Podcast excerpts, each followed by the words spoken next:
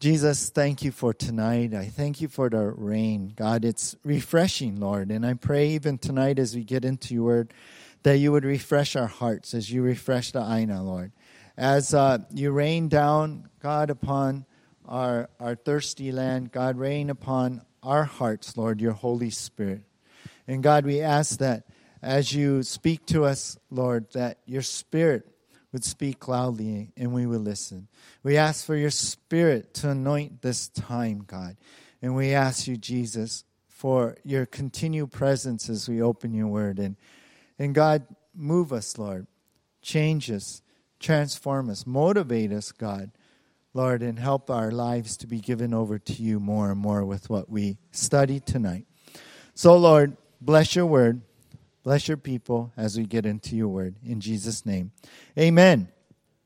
Hey, I came across this recent article that was headlined like this. Let me read it to you.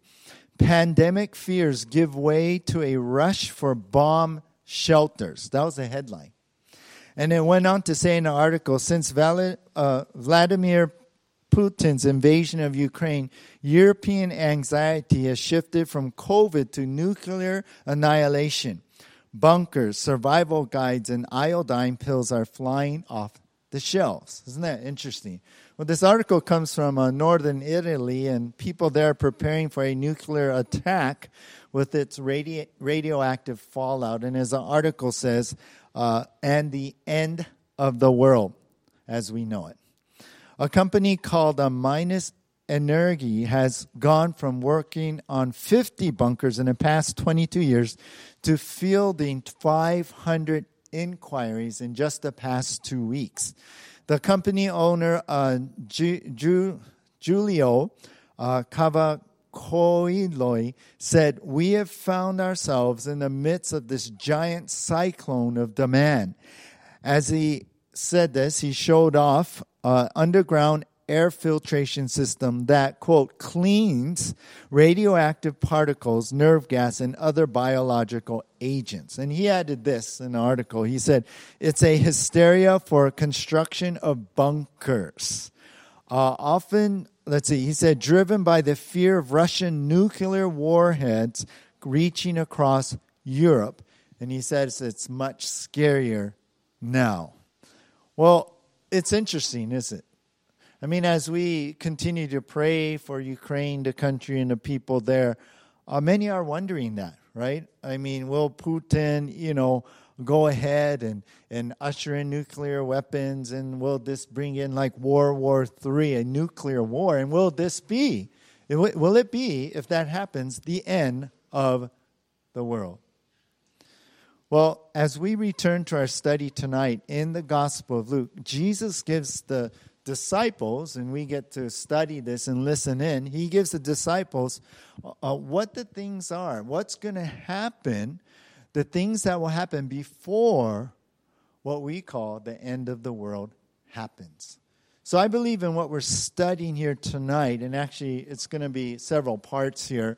It's going to help us under, answer that question, really. Is it? Is it? Is this it? Is this the end of the world? So we're going to be looking at that tonight. I've titled the message, The Signs Before the End. The Signs Before the End. And if you see on your screen, it's part one. We're going to we're gonna go slow through this chapter. We're going to take our time.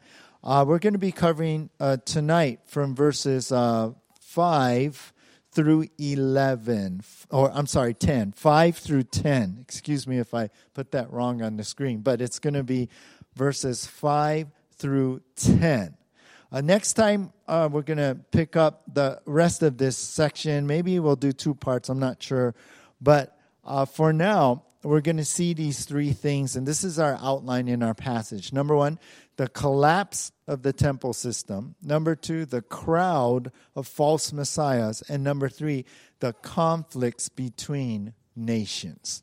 So that's the three main things we're going to be seeing here. And we're going to be focusing in, in these just first part of what Jesus is going to be talking about. Well, what is going to happen before the end of the world? So the signs before the end, this is part one. Let's begin with number one in our outline.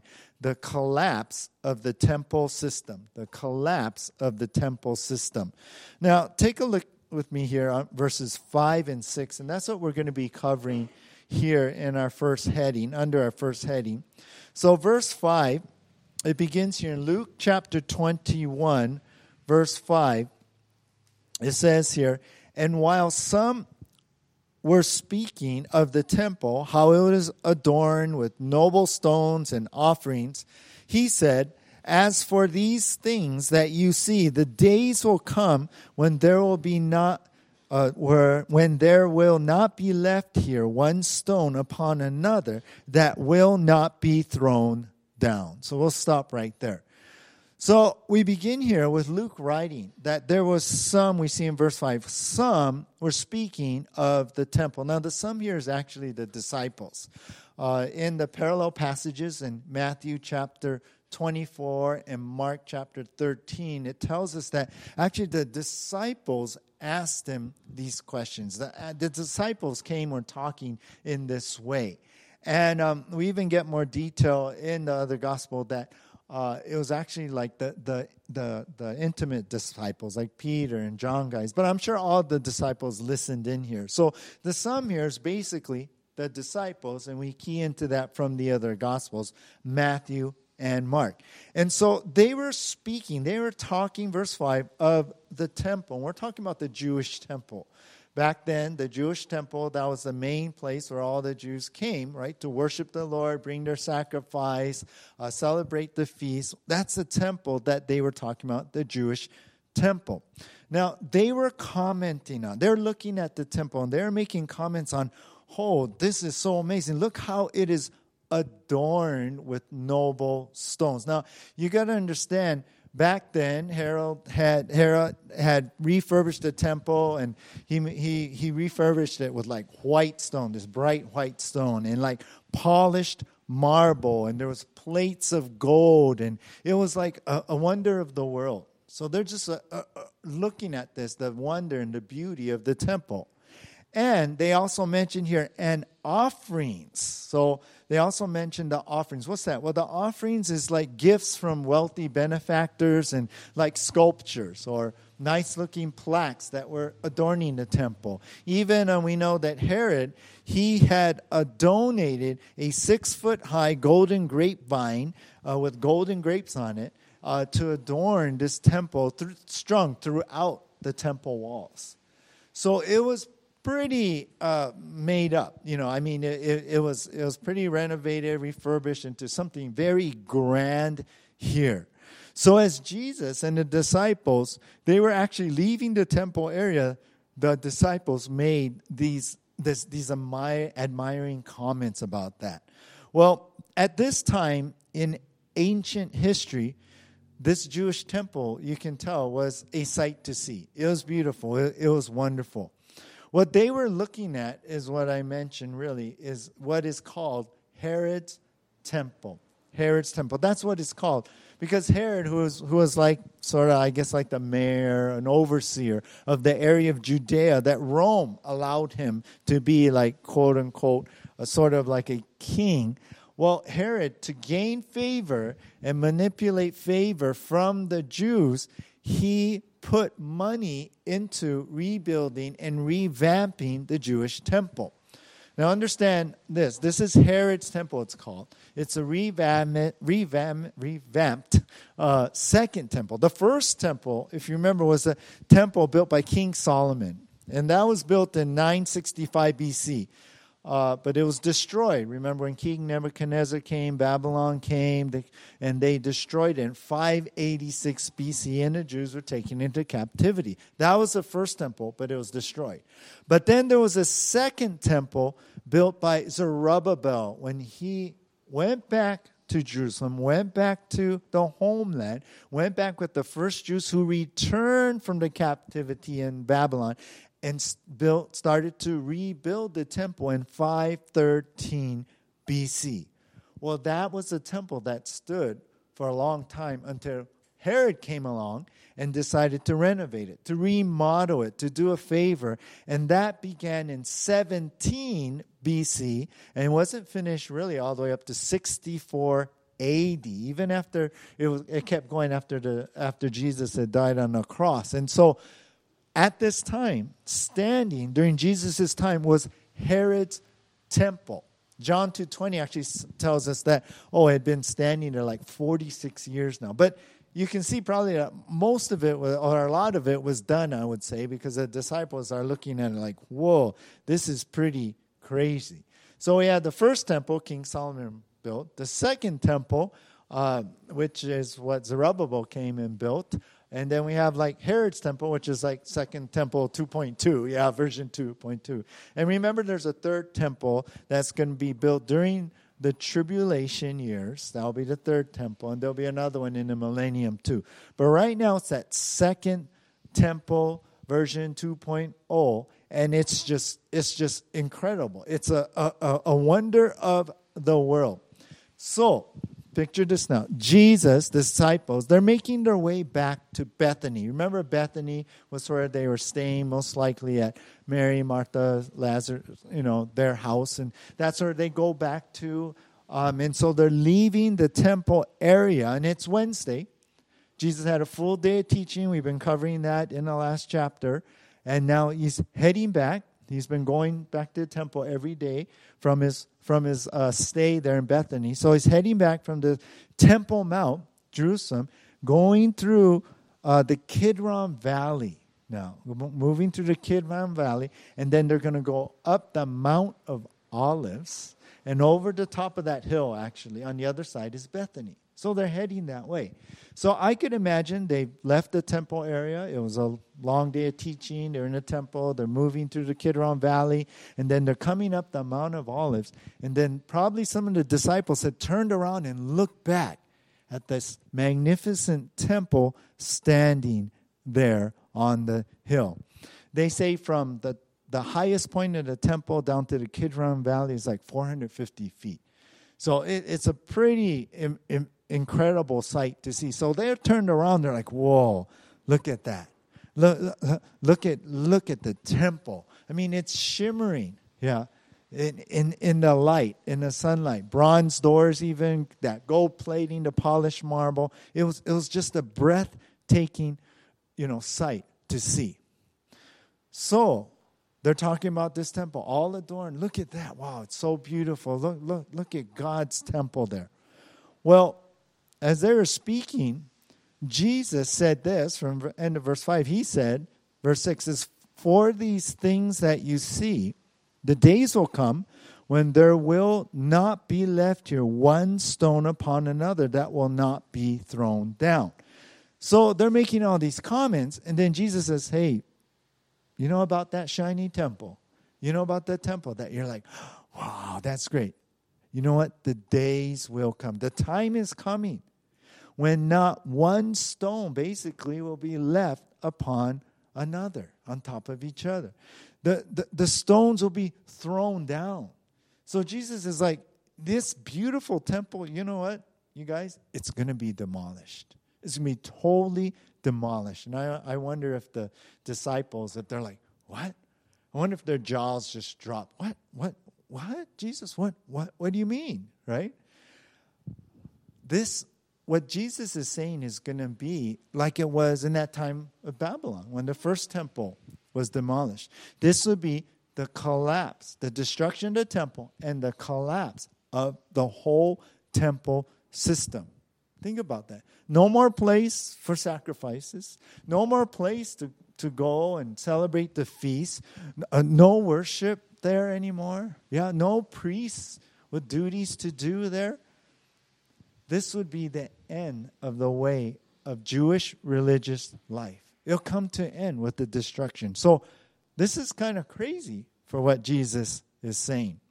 You know, on our trip to Israel, I, re, I I still picture in my mind there was a certain spot we went to, and, and and we could look over and we can actually see this these giant, you guys remember, yeah, these giant rectangular stones that, that were carved in this big rectangular block, just thrown on the side, and, and all these blocks just laying all over. Remember that? Yeah, we, we got to that vantage point. And I just picture what Jesus was predicting, that we saw that. We saw what he had predicted there when we went to Israel. These founda- There's still some foundational stones parted, but other stones have been thrown over, and they're all like, like laying around there. And actually, what, what's left too is part of the retaining wall of of the, the temple and the and, and the Jerusalem wall there and everything. And that's where the Jews go, because it that's all that's really left there, you know, standing. That's where they go and they do their prayers. It's known as the Wailing Wall, or better known as the Western Wall. Yeah, um, but what Jesus said all came to pass. You see, in seventy A D, the Roman soldiers came in, lay siege to Jerusalem to squash a rebellion that was going on by with the Jews.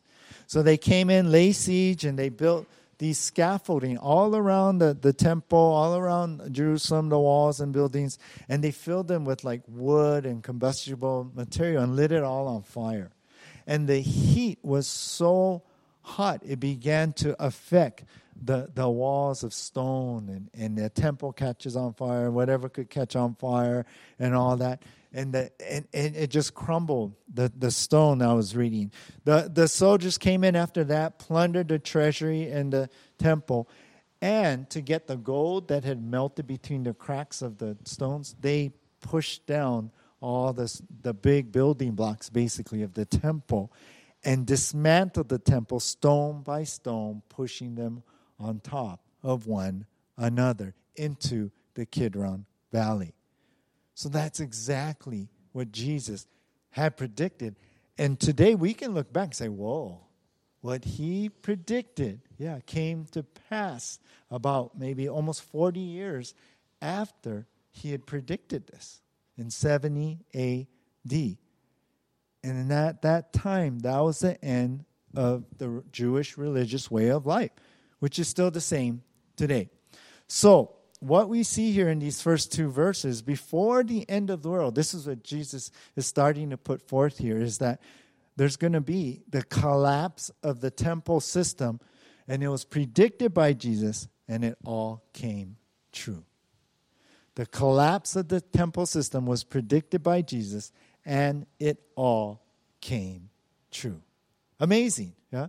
Today, we can, we're reading this today, and you can look it up on the internet. You can see those stones in Jerusalem there of the old, this Herod's temple laying on the ground in what Jesus said what was going to happen. I saw a bumper sticker from a, a, a quote uh, someone quoted. It said, "God said it, I believe it, that settles it." I like that, right?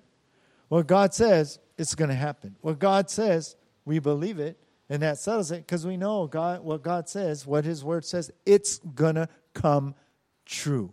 It will come true. His word is that reliable. What he predicts, what he prophesies, it is that solid, you guys. And we could look at this, verse five and six, six and go, wow, that proves it right there. Yeah. Uh, uh, look over to Luke twenty-one, uh, look down to verse thirty-three, or look over to verse thirty-three in this same chapter, Luke twenty, uh, thirty-three. Jesus said, "Heaven and earth will pass away, but my words will not pass away." It's going to go on forever. And I say this to just put into your heart that God's word is true. God's word, it it is a fact. And even if it's a prediction for the future, it will come to pass. I mean, th- th- think about this. Think about it this way. Jesus is telling disciples, yeah, and it hasn't happened yet. We're on the other side of it, where we live today, as we live today, and we see it did happen, right? Uh, uh, uh, disciples were alive. They saw it happen. They saw it come to pass. But think about this now. Jesus is going to be saying some more things later about the future, the end times, yeah? You think that what he says later is going to come to pass? I do, because what he first said came to pass. So the rest of the things he says in the rest of this chapter, it will come to pass. History is proving to us what Jesus said is true. The collapse of this temple system, which is still today, it was predicted by Jesus.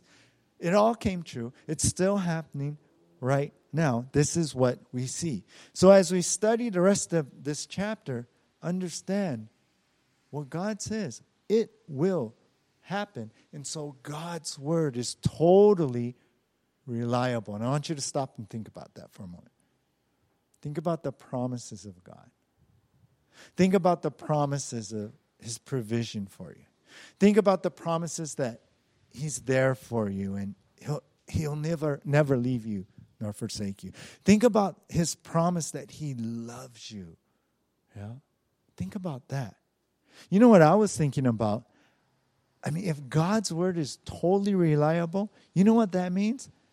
That means that what Jesus said he'd do on the cross, and what we read in the word and what he did on the cross, and what we read in the gospels and the epistles what Paul wrote of what the cross, him dying on the cross, his atonement for our sins, what we what that means in our life, our salvation, our new life, you know what that means? It's true.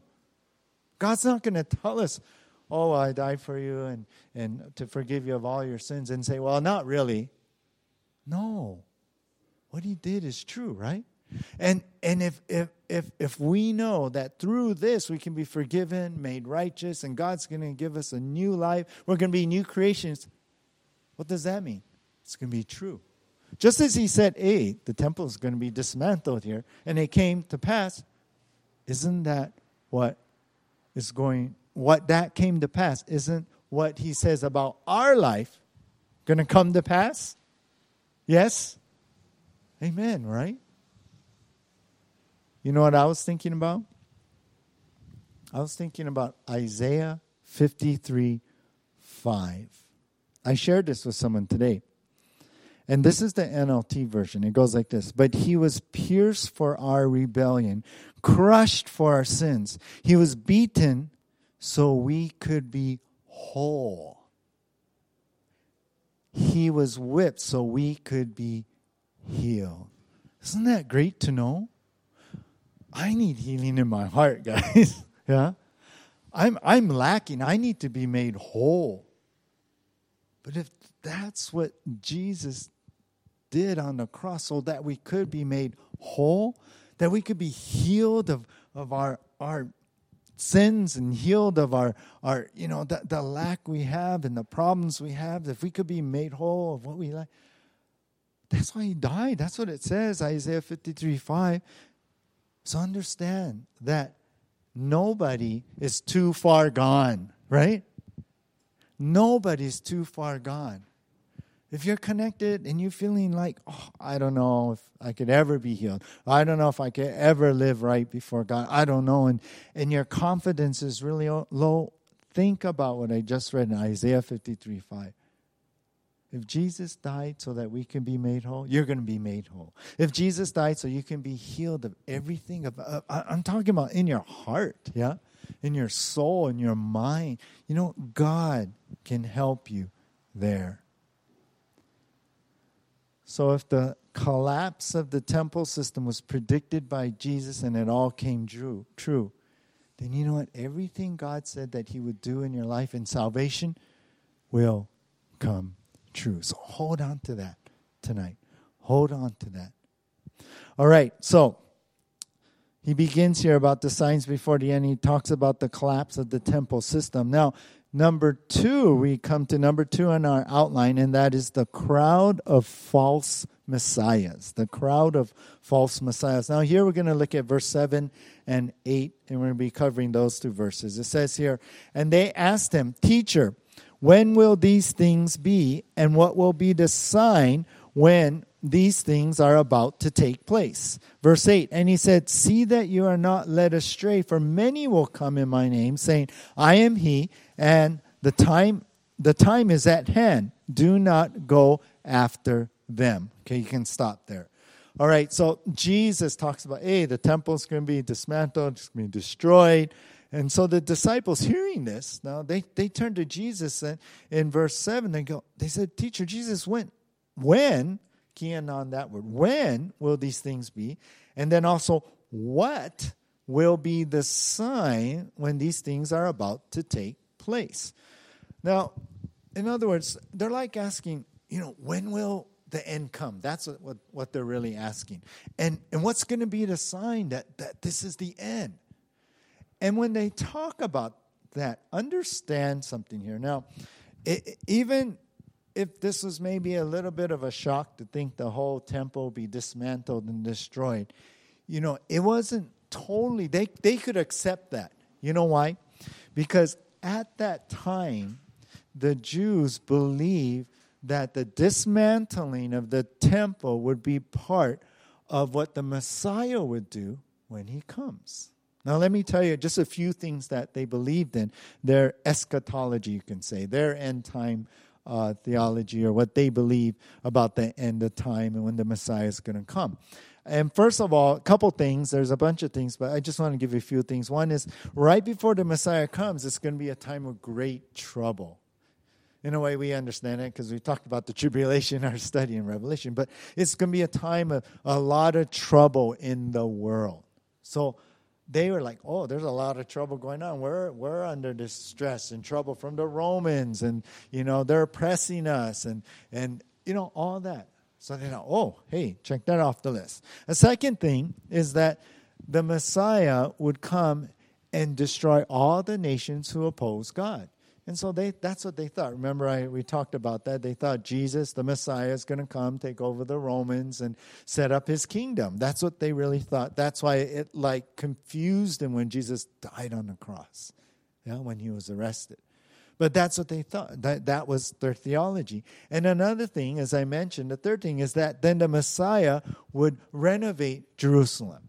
And, and, and part of that, they believe, would be a new temple, a new Jerusalem. And we've talked about that in the millennium in our studies in Revelation, and we, we're talking about the new Jerusalem even currently on Sunday morning. But so that's what they thought. So when Jesus is like, hey, this temple is going to be demolished stone by stone, you know, they're probably starting to think, oh, Jesus is talking about the end, the end of the world, the end of this world as we know it. He's talking about that, you know. Oh, this is exciting. Okay, Jesus, well, well when, when, when is it going to come? When is this going to happen, you know? And and what's the signs for the end of the world? So understand, when he talked, when Jesus talked about the temple being demolished, they got excited thinking that, oh, Jesus is talking about the end of the world as they believe would happen, all right? So do you understand the, kind of the flow here and what's going on? So they're like, okay, Jesus, when, when's that going to happen? Tell us. They're probably thinking, well, it's going to be soon. Jesus is going to take over. We're in Jerusalem. You know, he, he's going to declare himself king. He did already in a triumphal entry. And uh, it's happening. It's happening. So so when, Jesus? And and and Jesus, what's the signs now? What is what is the signs? So that's what they're asking. Well, Jesus basically in his answer is kind of like, well, you know, guys, it's not like what you're thinking. He knows what they're thinking. He knows the Jewish thought at that time. So he's like, well, it's not like what you're thinking. Um, there's some things that are going to have to take place before the Messiah, I bring in the kingdom, before the end of the world, quote unquote. So that's what he gets into. And he gets into, hey, some things are going to happen. And some of these things, and, and we understand today, it's going to increase. It's going to get worse, you know. And I'll mention some of those things. But but he's like, here's some things that you got to understand that are going to happen first. So he really talks about the signs first before the when. Uh, what are these signs? So that's why I titled our message, The Signs Before the End. So that's what he's talking about, some things that are going to happen, because they think it's right around the corner. But he's like, well, well, let me tell you some things. Well, he begins here now. He begins, and, and verse eight, he begins, and he warns them, see that you are not led astray. Be careful that you're not misled here into thinking, yeah, that That the Messiah's here, this is the end of the world, and this is it, God setting up his kingdom. Because he says here, many will come in my name saying, I am he. So a lot of people are going to come and say, hey, I'm the Messiah. I'm here. I'm here to bring in the kingdom. Jesus said, watch out, because there's going to be a lot of people coming in like, time is at hand. It is now. I've come to bring in the kingdom. The end of the world is now. That's what he's saying. I'm bringing the kingdom, so this is the end of the world. And Jesus warns them, do not go after them. Don't go follow them, because you know what? It's not me. That's what he's saying. You know, it's not me. It's it's not true in what you see. So here, the idea is Jesus is saying many who will appear and claim to be the Messiah, uh, no, that's not what it's it's what it's going to be like. I mean, it's going to happen. Many will come, um, but but this is what's going to have to happen first. Many are going to appear. Yeah, it's going to be later. After many appear, that I will set up the kingdom. So watch out, he's saying. I was thinking about First John four one. It says, Beloved, do not believe every spirit, but test the spirits to see whether they are from God, for many false prophets have gone out into the world. And it's true. Many false prophets in the time of the apostles were there saying, oh, I'm speaking for God. But John's like, hey, test them. Make sure, you know, because a lot of people are going to claim that. And that's what Jesus is saying. A lot of people are claiming that I'm the Messiah. But don't follow them. But understand, that's got to happen first. That's got to happen first. So the first thing he puts out there, that it will not just be one guy, but many. The crowd of false messiahs will be appearing on the scene, but don't be misled and follow them. So he warns them, first of all. He warns them. So it's not coming around in the corner, God's kingdom, but he's saying, no, no, just, just there's some stuff that got to happen first, and there's going to be a crowd of false messiahs. You know, throughout the centuries, many have appeared on the world scene claiming to be the Messiah. I, I picked up on some of them, and uh, some of you guys know, like uh, Sun Myung Moon, right? He's a Korean pastor. Moonies, maybe you heard of from Long Island. He just he died in twenty twelve, maybe like only ten years ago. But he claimed to be the Messiah, that he's come to finish Christ's mission. He actually stood and claimed that. Uh, there's a guy named Inri Inri Cristo. A sixty-year-old who claims God spoke to him in nineteen seventy-nine that he is the reincarnation of Jesus. He lives on a, a farm, some farmland in Brazil, and says that's the new Jerusalem. Interesting. What Jesus said is, has come true. There's an A J Miller. He was once an I T specialist in Australia. Watch out, Stephen. No. He claims to have vivid memories of his crucifixion. And he says his wife, whose name Mary, is actually Mary Magdalene. And he leads a cult called Divine Truth. But he, he claims to be Messiah. There's a Japanese guy, Matayoshi Mitsuo, seventy-three-year-old Japanese. He's a politician who claims he is the second coming of Jesus. And he well, his mission is first to step in and take over J- Japan's prime minister. He actually ran in the elections. He didn't win, but his idea was to run and to uh, become prime minister, and then he's going to bring in the last judgment as prime minister.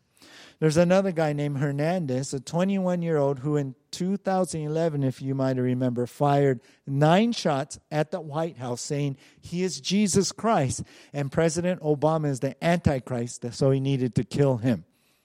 He's been sentenced to like twenty-five years in prison.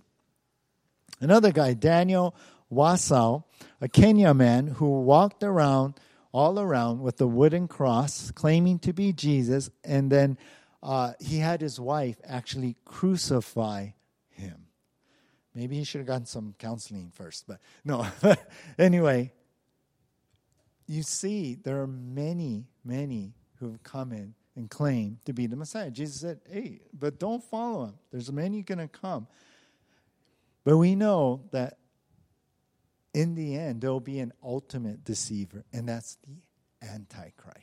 Yeah, he'll come in as like the savior of the world, and he'll be the ultimate one.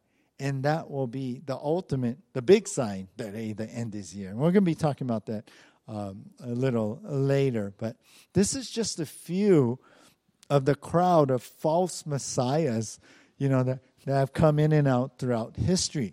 So Jesus is like, don't believe them, you know, don't don't follow them. You know what? This is going to happen. Guys are going to come, but don't believe him. Because he knows he's going to die on the cross and be confused. Yeah. So other people are going to rise up. Yeah. It's like, well, I, I've returned. He's like, no, no, no. Later we're going to see that he'll tell the disciples, you'll know when I return because I'm going to come in, in all glory, right? Yeah. You'll know. But don't go following people like this. And so there's still some things that are to happen. One of them is these false messiahs, a whole crowd of them coming out. Now, you see why it's important to read and study the Bible? Because these guys I read, they have followers, actually. They actually believe that. They actually dedicate their life to that. Some have sold everything, quit their jobs, and cashed it all in and given money to these guys, thinking that they are the Messiah. How do we know that they're not? Because of the Word of God, because of what Jesus is saying, because we know how Jesus will return, because of what we studied in the Bible. So if you know your Bible, then you know how off these guys are, right? We can have discernment of these things when we know what the Word of God says, and we know that they're not of God, and it's not of God, and they're not from God. And so understand that's why it's important to study the Bible, but I believe also to study prophecy, and that's what we're doing today. That's what we've been doing in the book of Revelation. That's what uh, why I want to take my time going through this uh, uh, here in Luke twenty-one. Did you know, remember they're on the, the, the Mount of Olives looking at the temple, and Jesus gives these things. Uh, what we're studying here is commonly known as the Olivet Discourse, because they're sitting on a Mount of Olives, and Jesus is talking about the end times. Uh, parallel passages, as I mentioned, Matthew twenty-four, Mark thirteen. But it's known as the Olivet Discourse. So it's in those Gospels, and I believe Jesus, three times it's in the this his his teaching here. So I believe it's important for us to know end-time prophecy so we can recognize, especially in the day we live in today. And we'll get to that. But so we won't be deceived nor come to wrong conclusions about things. And especially here, if someone comes in, well, I'm the Messiah. I'm Jesus. Return. We can say, wait, mm, no, I don't I don't know about that. Yeah, I know what the Bible says. I know what Jesus, I know what's true. I know what's real. I know the real Messiah. I read about a young Chinese boy who was being trained to be an expert on jade. Uh, his master teacher put a piece of jade in his hand. And and then they just talked about things in the world, philosophy, people, the sun, the ocean, nature. They talk, talked about everything but jade, what he was holding in his hand.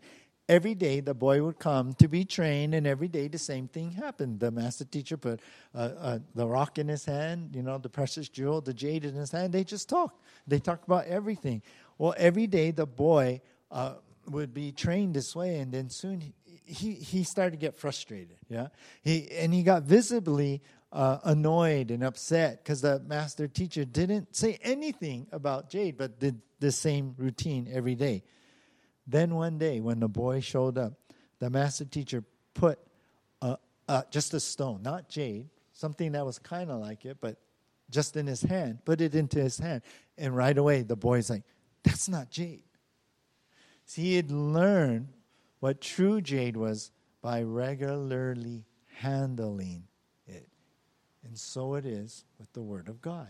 If we regularly handle it, study it, we will not be deceived, and we can understand what's really true and who the true Messiah is. All right.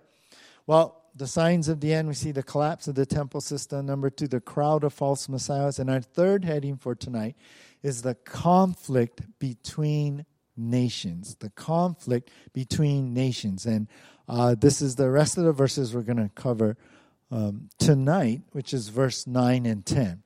Take a look with me here now. Verse nine says, "And when you hear of wars and tumults, do not be terrified, for these things must first take place, but the end will not be at once. Then he said to them, nation will rise against nation and kingdom against kingdom." Okay, we'll stop there. So then Jesus goes on to something else. something else, some other signs he's talking about that's going to happen before his return, before the kingdom of God set up before the end of the world. He says, first of all, when you hear of wars and tumults, wars, you know, battles, tumults uh, is, it means like commotion or unstable situations. The N L T translates that word insurrections.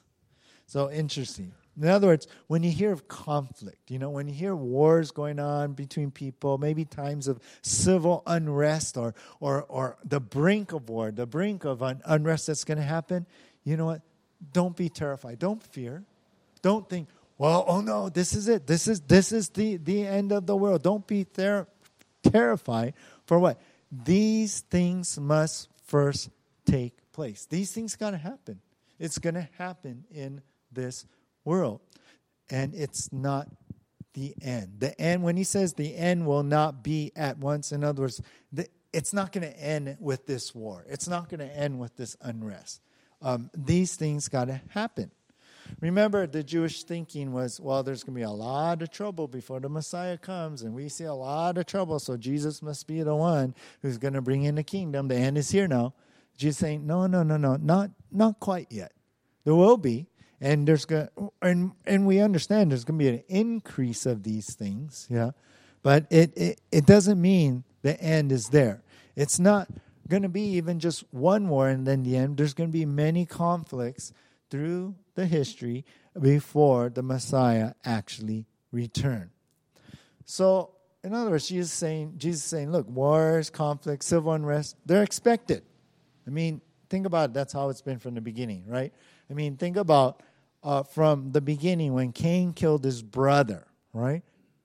That, to me, was what I was thinking about. There's the first conflict there in human history. From then on, tribes, people groups, yeah, fought. There, uh, uh, uh, uh, certain uh, races were fighting, all kinds of things, yeah? Uh, uh, uh, even the Tower of Babel, people fought against God. Yeah? There's all kinds of things. And so Jesus, even from his time, is going to say, hey, look, there's going to be a lot of conflict. Will there ever be peace on the earth? I know nations are going for that. I talked about that. Uh, there's different groups trying to promote that. The U N wants to bring that about, peace on earth. Will, will it? Um, yeah, there'll be peace on earth when Jesus returns and sets his rule and reign on earth. But until then, the sinful flesh of people, right, of human beings, it's going to create conflict and fighting and unrest between people. Right? Before true peace can come into the world, there got to be a change of heart, yeah? A change of nature that only Jesus can bring. It, it, it has to be dealt with, and only Jesus can do that in salvation. So Jesus says, hey, there's going to be wars. There's going to be these conflicts, these insurrections. There's going to be civil unrest. Hey, but don't get all freaked out like, oh, this is the end, this is the end. No, no, no, it's not yet. It's not yet. And he adds in verse ten, then he said to them, nation will rise against nation, kingdom against kingdom. You know what he's talking about? Countries, yeah? Nations will go at war with each other. In others, it's it's not just going to be some tribe or people or neighbors or something like that, or cities of unrest or, or, or one race against it. No. World nations, countries will go at war against each other. It's like like we saw World War One or World War Two, right? And and and these things are going to happen, and we understand it's going to keep happening. It's going to keep happening, even till like in Ezekiel thirty-eight, thirty-nine, um, when Russia and a coalition will come, but God will save Israel. That will happen, or like in Daniel, when we did that study in Daniel, we understood that the Antichrist is going to be battling with different nations. Huh? It's going to be going on. We know, we understand from studies in Revelation that the last big battle is Armageddon. That's the one to look at. That's when really the end of the world, when and then Jesus will come at that moment and defeat all the armies who who have come together to fight God, to fight Jesus. But nations in the world will fight each other before the end comes. And it's not just one war. It's been repeated many times by um, many people. They said, since the time of Christ, there has been thirteen years of war for every one year of peace. That's a lot of unrest, right? War, conflicts going on. That's the way it is. That's what Jesus is talking about. Hey, Jesus saying, understand that the conflict between nations will happen across the planet, but it's not quite the end yet. Yeah. And as I mentioned, like the the the last battle is going to be Armageddon, but before that, there's going to be a lot of unrest, a lot of wars, things are going to be going on. So Jesus is just giving them a. You know, don't think the kingdom's coming around the corner. There's still a lot of wars, battles going to happen. Which really brings us to this question, right?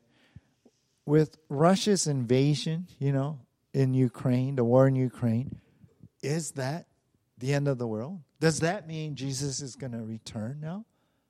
Is that what we see? What's the answer? No, right? The war in Armageddon is the last battle, right? That's going to be the last battle. We don't know how it's going to turn out in the end, this war in U- Ukraine. But that question does come up. Is this the end of the world? Like, like when the whole pandemic happened two years ago, that was a big question, yeah? People are asking, oh, does this mean that we're in the tribulation? Does this mean that uh, um, um, Jesus is going to return? When the mask mandate came out, when the vaccine uh, mandates were being put out, people were saying, oh, this is it. This is the, the the vaccine is a mark. That's the mark, you know? But is it? I, I answered that question, we, you know, I forget, months ago that, well, before you can have the mark, you got to have the Antichrist, right? So it's not the mark. It isn't. See, if you know the word, if you know prophecy, you can you can understand, you can kind of filter these things out like, no, no, that's not what it is. So this war in U- U- Ukraine, does, does, does, does that mean this is the end? No, it isn't. We know a lot of events got to transpire before Jesus returns and the end of the world comes. Listen, when, when these world events happen, whether it's the Middle East stuff or pandemic or Russia's attack or what, whatever comes on the scene, should we panic? Should we fear? You know, what, what, what do we do with that? Well, we got to have faith. We got to believe, well, wait, I know what prophecy says, so it isn't the end of the world. Something's going on, yeah? But I'll tell you what we can hold on to. Hold on to this. God has not lost his hold on creation. Understand that. He's still holding on there. I always think about Jeremiah thirty-two twenty-seven. It says, behold, I am the Lord, the God of all flesh. Is anything too hard for me? You know, it's not like God said, oh no, I don't know what to do. Oh, I lost control. No, he's still sovereignly working. And that's the second thing I want you to know. God is sovereignly working in the world. Sinclair Ferguson said, the fact that we cannot see what God is doing does not mean that he is doing nothing. I love that. Take a look at that on the screen. Isn't that great? So when you look at this, this Russian attack in Ukraine, the unrest, even the economy, the world economy, uh, inflation, how it's affecting the whole, the whole world here, yeah? Um, oh, no, the world's falling apart. Uh, yeah, but you know what? Somehow God is still sovereignly working. And I love this quote from Sinclair Ferguson, because the fact that we cannot see what God is doing doesn't mean he's not doing yeah, anything, right? Think about that in our lives, you guys. Don't you feel that sometimes? And we were saying that earlier, right? That thought of, of even if I can't see you, you're still working, yeah? But we're the opposite. Oh, God, I can't see you working, so are you really working? We doubt. But we got to, in faith, believe that God is sovereign and still working, even if we can't see it, even in our perspective. So in world events, we got to understand God is still sovereignly working. And then here's one more thing I want you to just, just put in your heart. And this is this, that what we're reading today, Jesus gives us enough to know how things will go in the end. He's laid out in the Bible. God has given us these things. Revelation, Daniel, First Thessalonians, what we're seeing in this chapter, in the Olivet Discourse. God, Jesus here, gives us enough to know how things will go in the end. how we can interpret things in the world.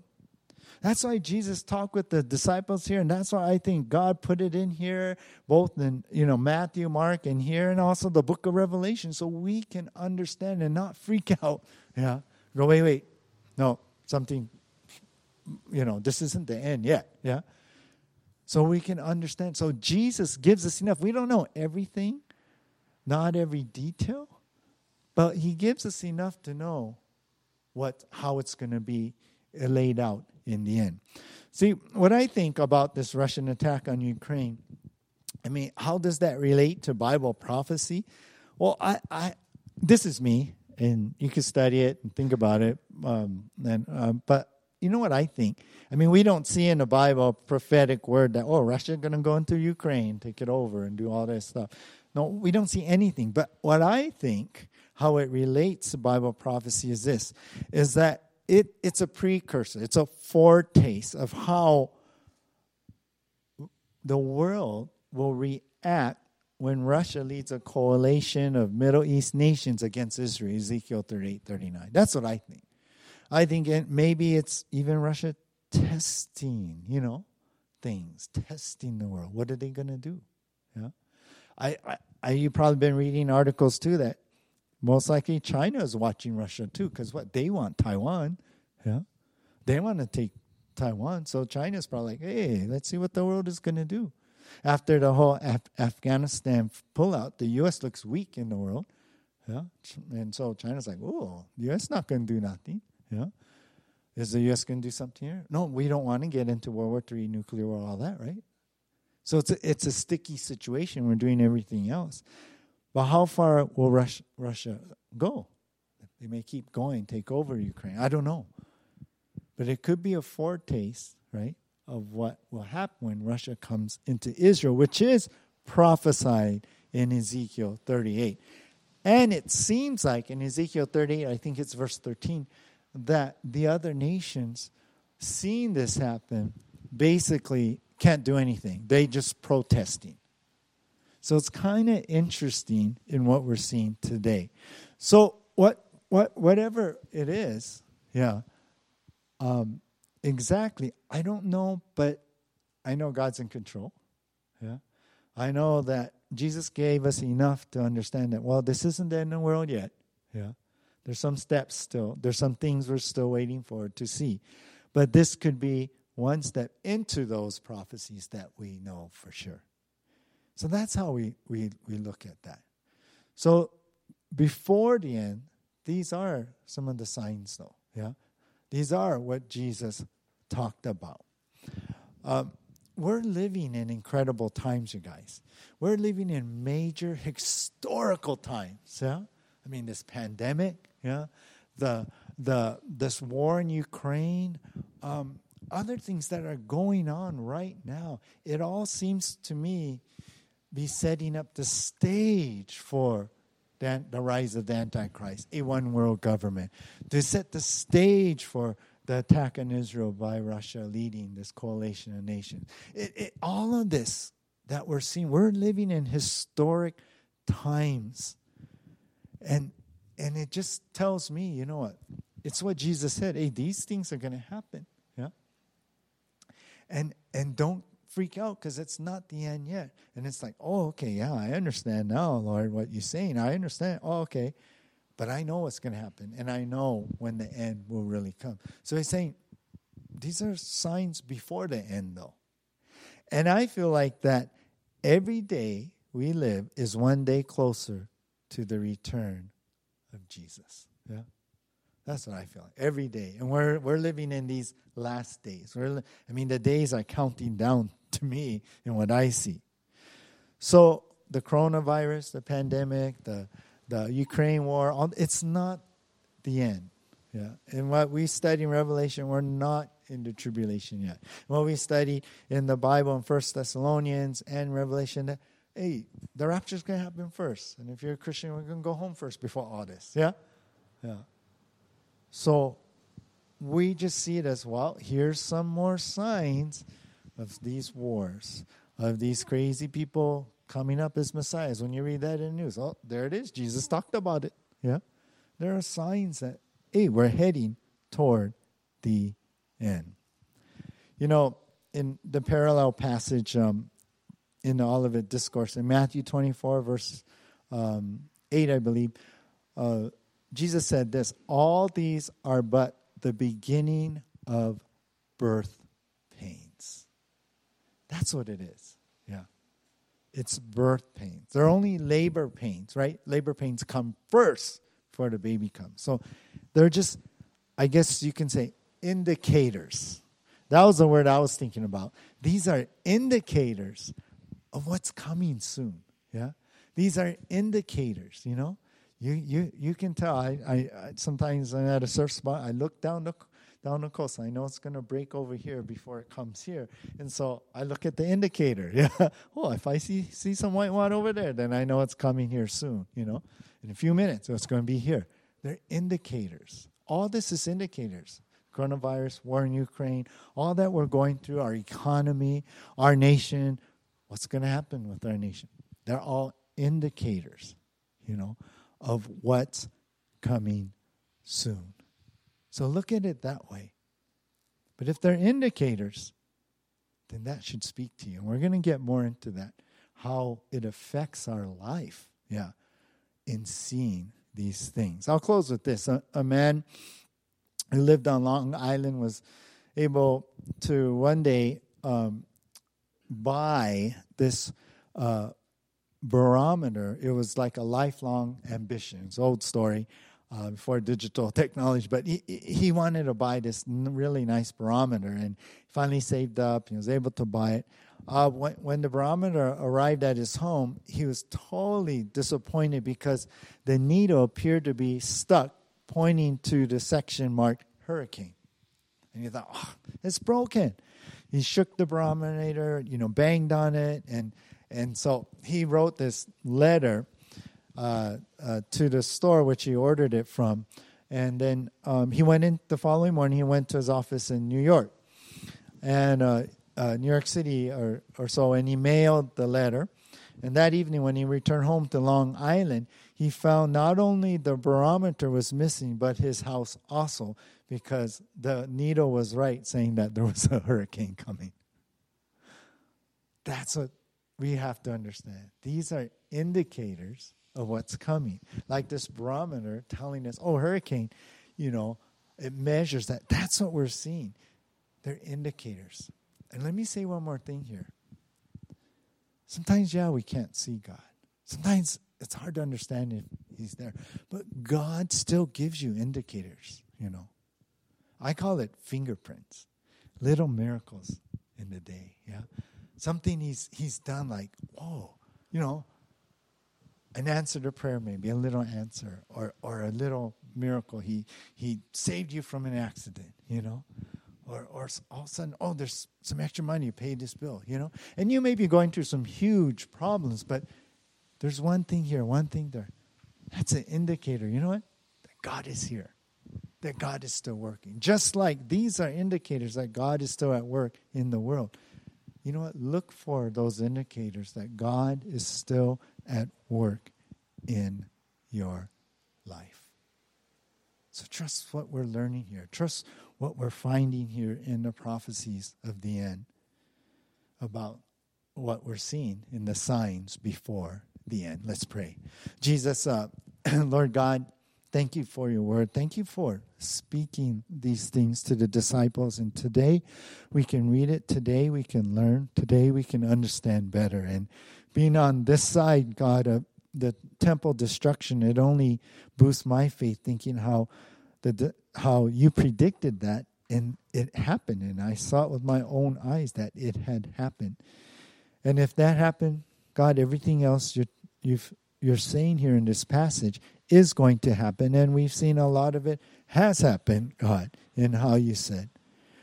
But Lord, we want those things to be indicators, Lord, not of just what's coming around the corner, indicators of, of, of yeah, down the road is going to be the end of the world or the tribulation. Soon will be the rapture. Lord, not just that, but indicators that your word is true, indicators that You are here. You're still moving. You're still working, even in a world that seems to be going out of control. God, you are sovereignly in control.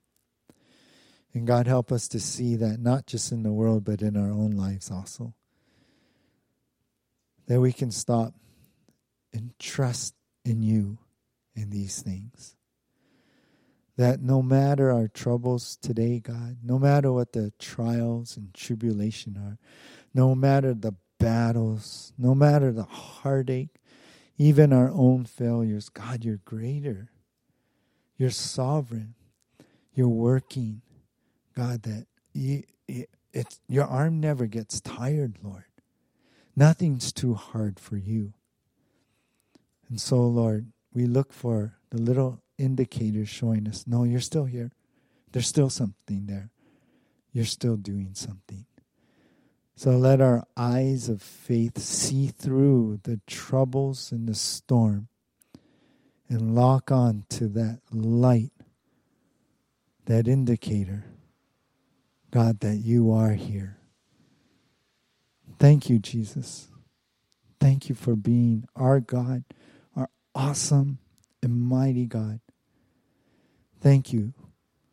Help us to trust in you more. In Jesus' name, amen.